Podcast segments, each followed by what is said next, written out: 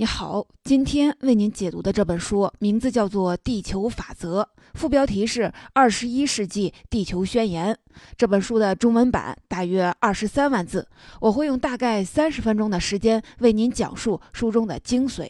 要想保护好地球，拯救我们自己，就必须转变观念，正确看待和接受城市化、核能和转基因技术。说到保护地球，这是一个非常庞大也不新鲜的话题了。但是我为什么要挑选这本书来解读呢？实际上，这本书的副标题从英文直译过来应该叫做《一个生态实用主义者的宣言》，但是中文版做了修改，让书看起来更像一本生态保护宣传册，淡化了作者斯图尔特·布兰德写书的目的——实用。现在市面上很多环保书籍有些表现得过于激进，认为目前地球的环境问题很糟糕、很严重，耸人听闻。还有一些书则认为气候变化、核电站、转基因、可再生能源等等都是利益集团的阴谋。但这本书的作者布兰德一方面为我们解读了自然环境面临的问题，他觉得我们应该不要盲目崇拜自然，也不过分地渲染危机。另一方面，他驳斥了阴谋论，支持人们用科学的方法解决实际问题。不过，也正是因为作者在书中支持核电、转基因等有风险性和创新性的项目，所以本书一出版就引起了大量的争议。有些人说他胡说八道，也有些人看完之后说这本书改变了我的想法。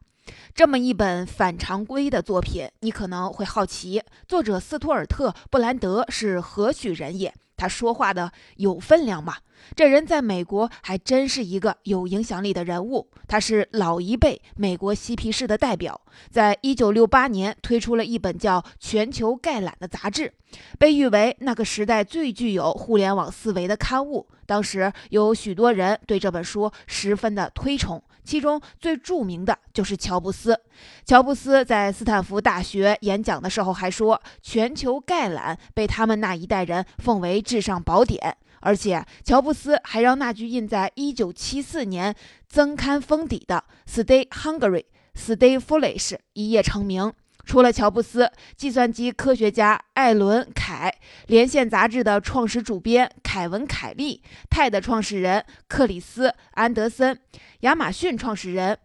杰弗里·贝索斯等名人都是这本书的粉丝。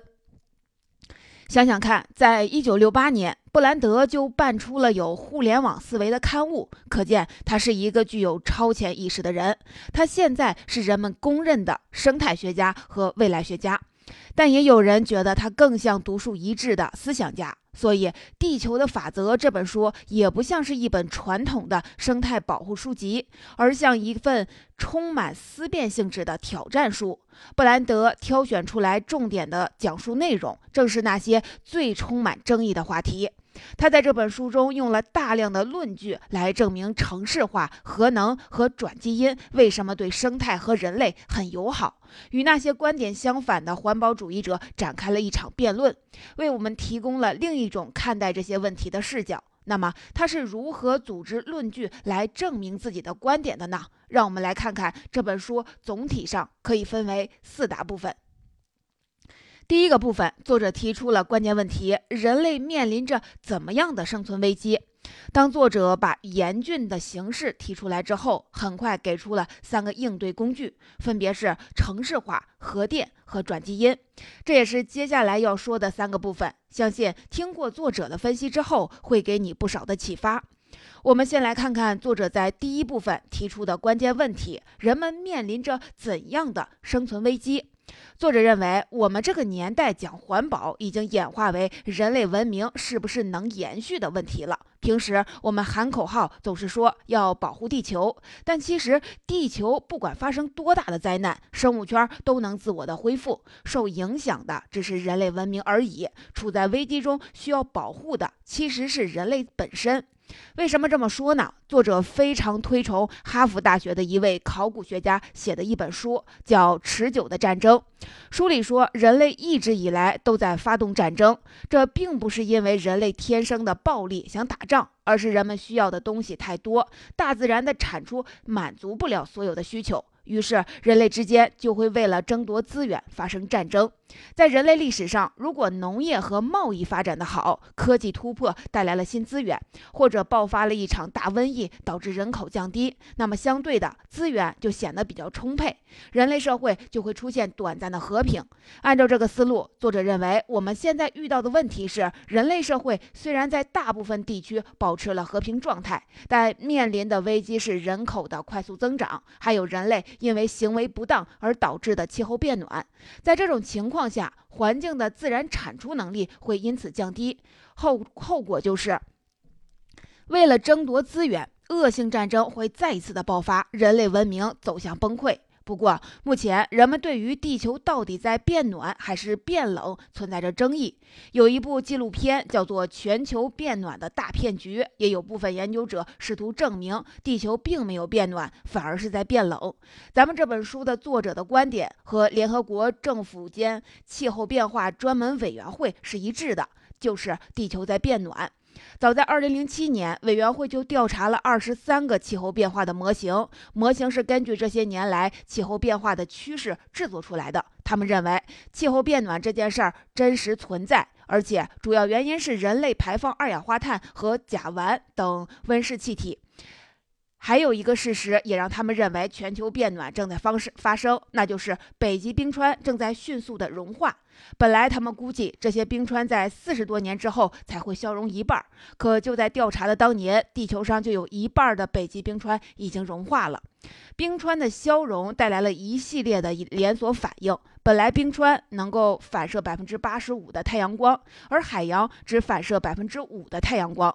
如果冰川大量的融化，剩下的冰川越少，整个北极地区所吸收的太阳光就越多，冰川就会加速的融化，形成恶性循环。另外，北极还有一大片广阔的冻土沼泽带，那里厚厚的永久的冰层也可能因此融化，里面常年冻结的腐烂的植物遇到热量就会释放出大量导致温室效应的甲烷气体。你看，气候变暖导致了生态的恶性循环，而生态的恶性循环只会让气候更糟糕。但是其实恶性循环并不是导致气候变化的唯一因素，还有另外2种因素，诱发事件和峰值效应。这2个是什么呢？先来看看诱发事件。这里所说的诱发事件主要是指某一个生态事件直接诱发了气候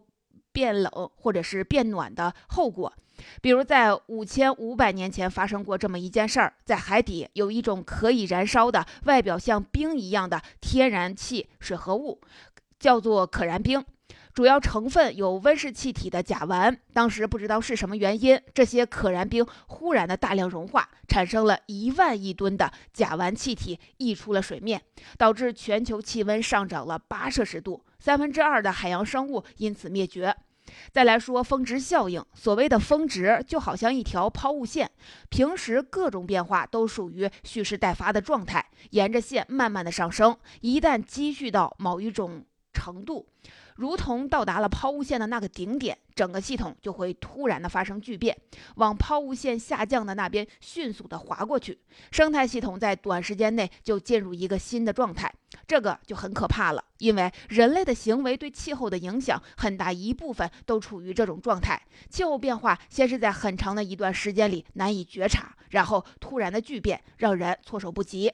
当然，人类行为虽然有可能导致环境的恶性循环，成为气候变化的诱发事件，也有可能引发峰值效应的发生，但这并不是说恶性循环、诱发事件和峰值效应一定都是人类行为引起的，也有可能是自然在进行自我调节。整个大自然的气候有一套十分复杂精妙的内在系统，所有因素之间相互影响、相互作用。作者认为，自然在调节过程中，如果对人类造成了影响，我们就必须小心应对。如果人类听从这种变幻不定的变化规律，而不努力去改变一些规律，人类文明的发展过程必然会充满了危险。那人类有没有能力与自然规律相抗衡呢？作者给出了肯定的答复，不仅有，而且至少有3种工具是非常有效率的，那就是程式化、核能和转基因。接下来3个部分，我们将分别来展开说明。让我们回顾一下这一部分的内容。作者认为，我们现在谈环保已经演化为人类文明是不是能够延续的问题。人类行为有可能导致自然环境恶性循环，成为气候变化的诱发事件，也有可能引起峰值效应的发生，但自然有自我调节能力，在调节过程中，如果对人类造成了影响，我们就必须小心应对，才不至于让文明受到较大的冲击。人类不能听从自然变幻不定的变化规律，而是要利用程式化、核能和转基因等有效的工具去改变规律，保护自己的文明。现在我们来看一看第一个工具，程式化。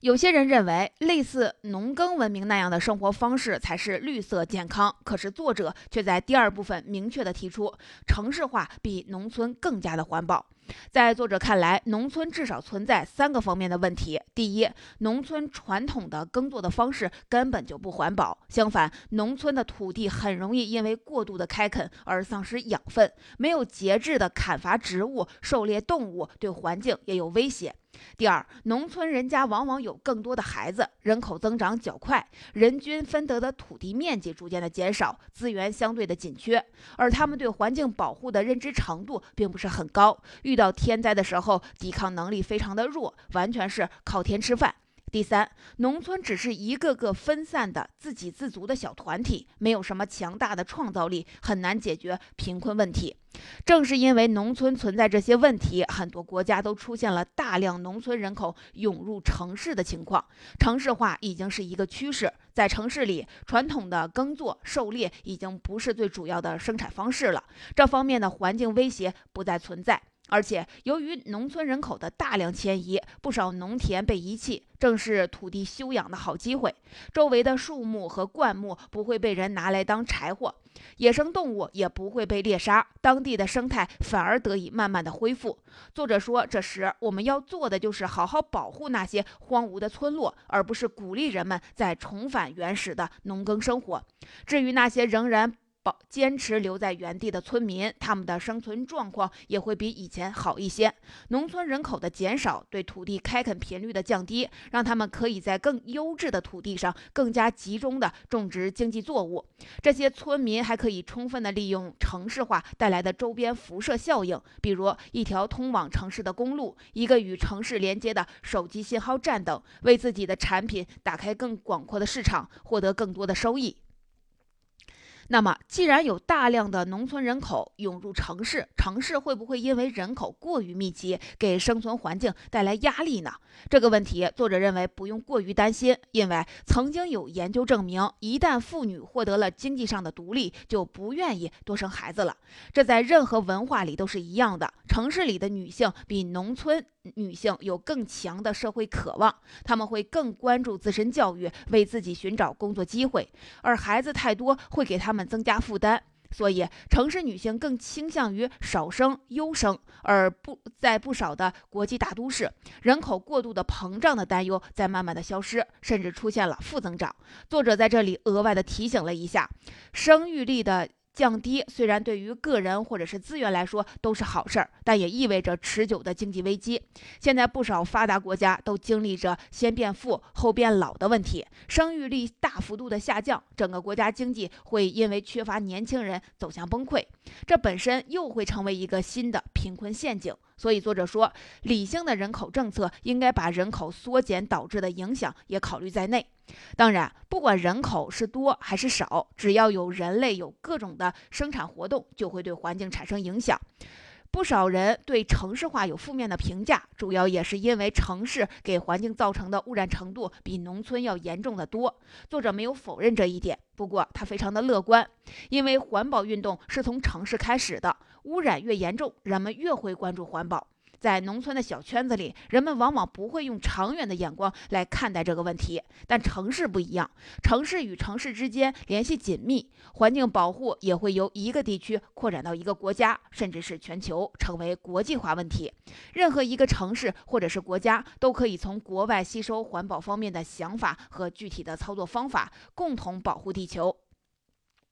城市还有一个让人诟病的地方在于贫富分化，在迪拜、孟买这些大城市，贫民窟和最富有的富人区挨在一起，看上去是一种怪诞的不公平。但作者认为，这对于任何一个高密度的城市来说，都是一种高效率的经济现象。贫民窟是一个巨大的劳动力市场，因为穷人有时间但没有钱，富人有钱但没有时间，他们可以进行交换，从总体上来看是有好处的。生活在贫民窟的人也并不像想象中那么悲伤绝望，狭窄的街道上密集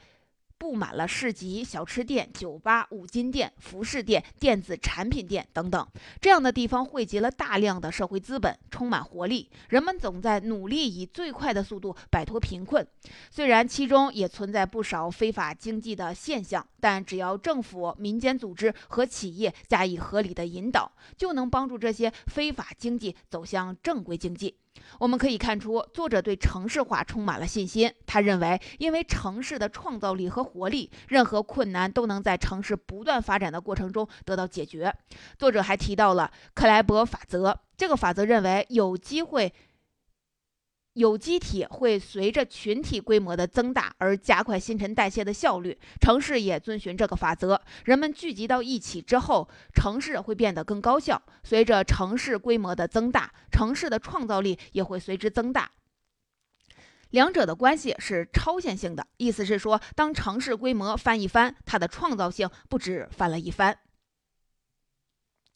城市的发展虽然会带来各种问题，但城市会通过加速的创新去解决这些问题。除了前面提到的环境问题、人口问题之外，贫困问题终究也有解决的一天。以上就是第一个工具城市化的相关内容。作者认为，城市化让农村土地得到了休息，给农村发展带来了机遇。城里人更少生育，对控制人口有很大的帮助，但也要注意老龄化的趋势。城市里的贫民窟能为城市带来充足的劳动力，城市里的机遇更多，帮助人们摆脱贫困，变得富有。说完了城市化，我们再来看看第二个充满争议的工具——核电。作者是坚定的核电支持者，在对待核电这个问题上，他觉得应该保持两害相权取其轻的原则。使用核电虽然有风险，但它总比干看着气候变化要好。作者的一个朋友曾经极力的反对核电，可后来逐渐的改变了看法。什么原因呢？他归结为两样东西起到了作用，一个呢是集合电力，另一个是生态足迹。这两个概念我们分别的解释一下。集合电力，基础的基，电荷的荷，是指能够满足数百万用户用电需要的最低额度的电力，而且这种电力要非常的稳定连贯，昼夜不停的持续提供电力。目前集合电力只有3种来源：化石燃料、水力和核能。虽然风能和太阳能都非常的好，你可能也听说过它们非常的环保，但它们无法成为集合电力，因为它们是间断性的，只能当发电的配角。那什么是生态足迹呢？就是看哪种能源能更好的环保和高效。生态足迹越小，能源就越环保。比如说，核电厂占地小，效率高。一座生产1000兆瓦的核电厂占地大概是0.3平方英里，而同等的风力发电厂需要的土地大概是核电站的600倍。另外，从能源产生的废弃物来看，核电积累的废料体积很小，会被小心的处理，还有人监控；而煤炭发电产生的大量的固体废物和二氧化碳产生的危害，却还不足以引起人们的重视。从这两点来看，核电不仅是很好的集合电力，而且还对环境很友好。有人可能会反问，你怎么不说一旦核泄漏会带来多大的环境污染，对人类造成多大的伤害呢？作者解释说，人们对核辐射的恐惧反而比核辐射对身体健康的威胁更大。核泄漏带给我们的教训是双面的，一方面我们要学会小心运用，防止泄漏，另一方面不要随便对什么东西都恐惧，这些年来，人们为降低核事故风险已经下了很多的功夫。新的核电站相对安全。如果从事故发生的概率上看，人们平时因为各种意外事故死亡的概率远远高于因为核辐射而死亡的概率。而且作者说，运用的医疗领域的核辐射还救治了无数的病人，这些病人接受的核辐射的量大多都超过了在核电业所允许的核辐射的量。比如说，美国环保局就认为所有的辐射都是有害的，所以他们就规定了一个核电站附近居民每年接受的核辐射的最高标准。但是作者在书中说，如果你去拍一次 CT， 接受到的辐射量就是这个最高标准的66倍。尽管如此，还是有环保人士担心，任何核辐射都会伤害人类和其他生物，甚至还会渗入地下。如果不能在未来至少1万年时间，甚至更久的时间里完全封存核废料里的放射性物质，就不应该修建核电站。对此，作者反驳说，未来人类科技的发展速度会非常的快，比现在强大很多倍。我们不应当预估未来人们的需求或者是能力，那时候的人类有更值得担心的东西，而不是核辐射。多年之后，棘手的问题不是变得更棘手，而是慢慢的就消失了。而且，核废料本身是有一个特征，就是会随着时间的推移降低毒性。核废料处置问题不应该再是宇宙级的难题，而核电这种零碳的发电方式有希望会成为应对气候变化的一个主要的解决方案。这就是作者对于第二个工具核电的说明。他认为，与核电带来的威胁相比，它所带来的好处更多，是一种稳定节能的能源。人们用不着边界的恐慌核泄漏事件，新的核电设备被修建得更加安全，监控方式也更加的严密。我们在小心地处理核废料的同时，也要对后代保持信心。未来人类很可能不再像现在这样担心核辐射。无论是城市化还是核电，人们其实对它们已经不陌生了。下面我们要谈到的第三个工具转基因，对很多人来说却是一个陌生的领域。有人可能说，不陌生，我知道转基因，我去买豆油买蔬菜的时候都会买非转基因的那种。可是作者认为，这就是人们对转基因不熟悉的人才会有的想法。人们并没有深入地了解它背后的科学原理，越是陌生的事物，接受起来越需要时间。我们来听一下作者是怎么解释的。作者本人是学生物的，他有一点吃惊，为什么会有人如此的反对转基因？如果人们是害怕基因在不同物体之间转移的话，那担心实在是多余了，因为基因一直以来就是可以互换的，特别是微生物的基因。在微生物领域，基因转移的现象非常的普遍，分为垂直和水平两类。垂直的基因转移我们很容易理解，就是把基因传递给自己的后代，但是水平的基因转移超乎了人类的想象，可以通过各种传播的途径，在不同种类和生命形态之间自由的交换。作者打了一个比方，这就好比一个人在大街上仅仅和另外一个金色头发的人擦肩而过，这个人就瞬间获得了金色头发的基因代码，也有可能同时获得蓝眼睛、高鼻子等其他几个新鲜的基因。一旦获得，这个人就能把这些基因传给下一代，是不是很不可思议？微生物基因的水平转移就是这么快速而且神奇。所以你看，基因转移并不是人类创造的行为，而是微生物天生具备的能力。生物进化的过程本身就充满了混乱。正因为知道这些内容，作者和其他一些生物学家都表示对转基因不惊慌。人类农业里各种植物的杂交也是司空见惯的，用专业术语来解释杂交就叫基因改造，其实就是把某个优良品种的 A 和另外一个优良品种的 B 杂交在一起，产生一个具有双边优良性状的后代 C。 而转基因的概念则是通过人为的干预，找关系很远的两种生物，从其中一种生物 A 里面提取需要的特定基因，放到另外一个生物 B 中进行基因重组，再从重组体中进行人工选育，获得特定选定的特征的个体 C。 这么看来，基因改造和转基因的目标是一致的，甚至可以说杂交因为没法保证每次都能获得最优的后代 C， 必须杂交很多次，有时候要耗费好几年才能成功，而转基因一般在短时间内就能很精准地得到特定的后代 C， 效率要更高一些。还有一些反对转基因的人来说，转基因违反了自然规律，破坏了生物本能自己的基因。但你看，其实自打人类开始耕种以来，农作物自身的基因组就是人类修修补补的产物，和野外的亲缘种基本上没有什么相似点了。就连我们人类自己，随着全球化和城市化的发展，不同人种之间杂交的次数增多，也会出现各种进化的可能。这时又有反对者会说，杂交是同一种物种的杂交，比如水稻和水稻，人类和人类，但转基因呢？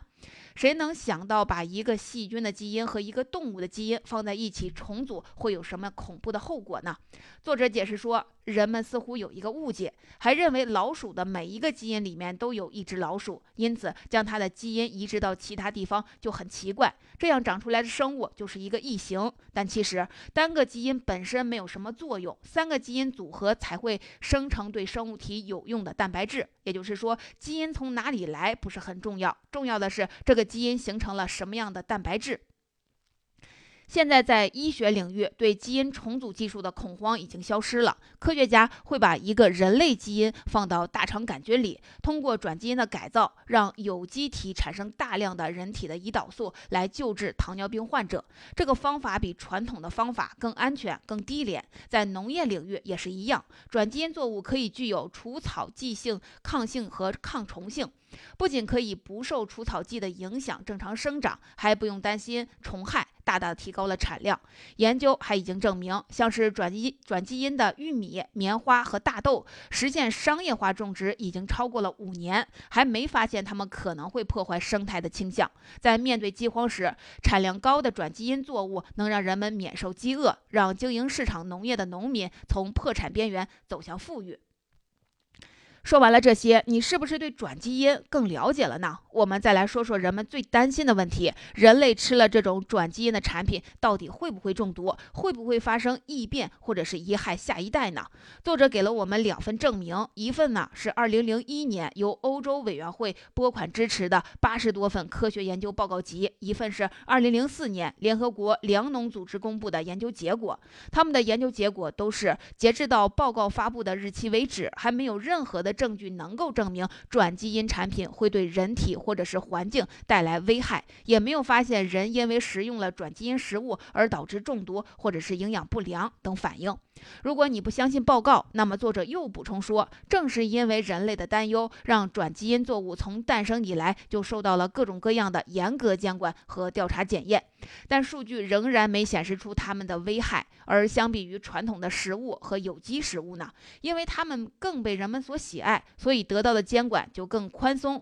从监管和调查的力度来看，转基因作物也应该更有保障，应该更让人放心才是。以上就是作者对第3个工具转基因的看法。他觉得基因转移并不可怕，这在微生物圈里十分的常见。转基因比基因改造更有效率，还受到了严格的监管，不会给人体带来危害。转基因技术还可以在各行各业大展身手，根据人类的需求生产出更多高效绿色的产品。地球的法则的重点内容就为您介绍的差不多了，让我们来重新的回顾一下本书的重点内容。作者认为，我们现在谈环保已经演化为人类文明是否能够延续的问题，人类行为有可能导致自然环境恶性循环，成为气候变化的诱发事件，也有可能引发峰值效应的发生。但自然有自我调节能力，在调节过程中，如果对人类造成了影响，我们就必须小心应对，才不至于让文明受到较大的冲击。人类不能听从自然变幻不定的变化规律，而是要利用城市化、核能和转基因等有效的工具去改变规律，保护自己的文明。第一种工具是城市化，城市化能让农村土地得到休息，给农村发展带来机遇，因为城市人更少生育孩子，这对控制人口有很大的帮助。城市里的贫民窟也能为城市带来充足的劳动力，城市里的机遇更多，帮助人们摆脱贫困，变得富有。城市是一个充满活力、创造力、重视环保的地方。第二种工具是核电。核电是一种稳定、洁净的能源，我们用不着过于恐慌和泄漏事件。新的核电设备被修建得更加安全，监控方式也更加严密。我们在小心地处理核废料的同时，也要对后代的科技发展保持信心。未来人类很有可能不再像现在这样担心核辐射。第三种工具是转基因。作者认为，基因转移并不可怕，因为这在微生物圈里十分的常见。转基因不仅比基因改造更有效率，还受到了严格的监管，不会给人体带来危害。转基因技术还可以在各行各业大展身手，根据人类的需求生产出更多高效绿色的产品。